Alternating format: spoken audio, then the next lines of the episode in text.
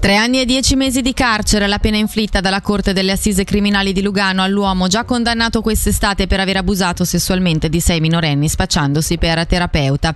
L'accusa chiedeva cinque anni, la difesa tre sospesi. Sentiamo il consigliere agli stati del centro Fabio Regazzi che già in passato si è battuto sul tema dell'inasprimento delle pene per i pedofili. Io ho già fatto degli atti parlamentari in passato, eh, devo dire che è faticoso far passare un certo tipo di messaggio, c'è sempre un qualche pretesto per eh, non affrontare eh, il tema, però credo che la cosa vada ripresa in mano perché è assolutamente inconcepibile che eh, in futuro queste persone possano pensare di farla quasi franca con delle pene risibili rispetto a quello che è la gravità dei reati che hanno commesso. Sappiamo che è difficile arrivare ad una revisione concreta del codice penale eh, con la deputazione ticinese, magari eh, agli stati in questa sua nuova posizione ha margine di manovra, c'è qualcosa che si può fare? Io personalmente valuterò valuterò senz'altro se vi sono uh, delle possibilità per rilanciare la discussione attorno a questo tema perché ormai è evidente che non possiamo più tollerare uh, uno stato di cose come quello che abbiamo uh, potuto ancora constatare con la,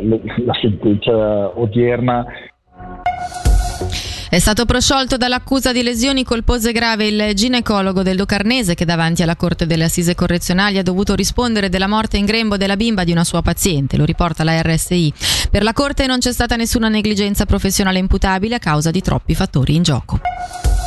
Il potenziamento dell'autostrada da Lugano a Mendrisio è stato al centro della seconda riunione dell'anno di Ustre, autorità cantonali e comunali. È stato inoltre illustrato l'operato in merito alla viabilità a sud di Mendrisio con le possibili misure per smaltire il traffico. Sentiamo allora Andrea Rigamonti, presidente della Commissione regionale dei trasporti del Mendrisiotto. Ciò che più conta per la nostra regione, per il Mendrisiotto, è che è stata accolta la nostra richiesta che avevamo fatto nelle puntate precedenti, ovvero di costituire anche un gruppo di lavoro dedicato alle problematiche del traffico nel Mendrisiotto derivanti appunto dal volume, perché è evidente che allargare i colli di bottiglia nelle gallerie del San Salvatore e del San Nicolao poi comporta un maggior traffico nel Mendrisiotto, che però avendo i i tappi delle dogane rischierebbe di trovarsi nel caos totale. Quindi sono state individuate cinque aree nel Mendrisiotto considerate a rischio e sulle quali si concentrerà appunto l'attenzione delle diverse autorità per provare a trovare delle soluzioni. Il consigliere nazionale leghista Lorenzo Quadri ha inoltrato una interpellanza al Consiglio federale contro la decisione di coprire da luglio e tramite la Mali il farmaco preventivo contro l'HIV. Tra le domande inoltrate al governo anche la questione relativa all'aumento dei costi sanitari. Infine l'amministrazione comunale di Mendrisio si riorganizza e da gennaio i dicasteri passeranno da 13 a 7. I vari settori di attività sono stati analizzati nell'ottica di una migliore efficienza.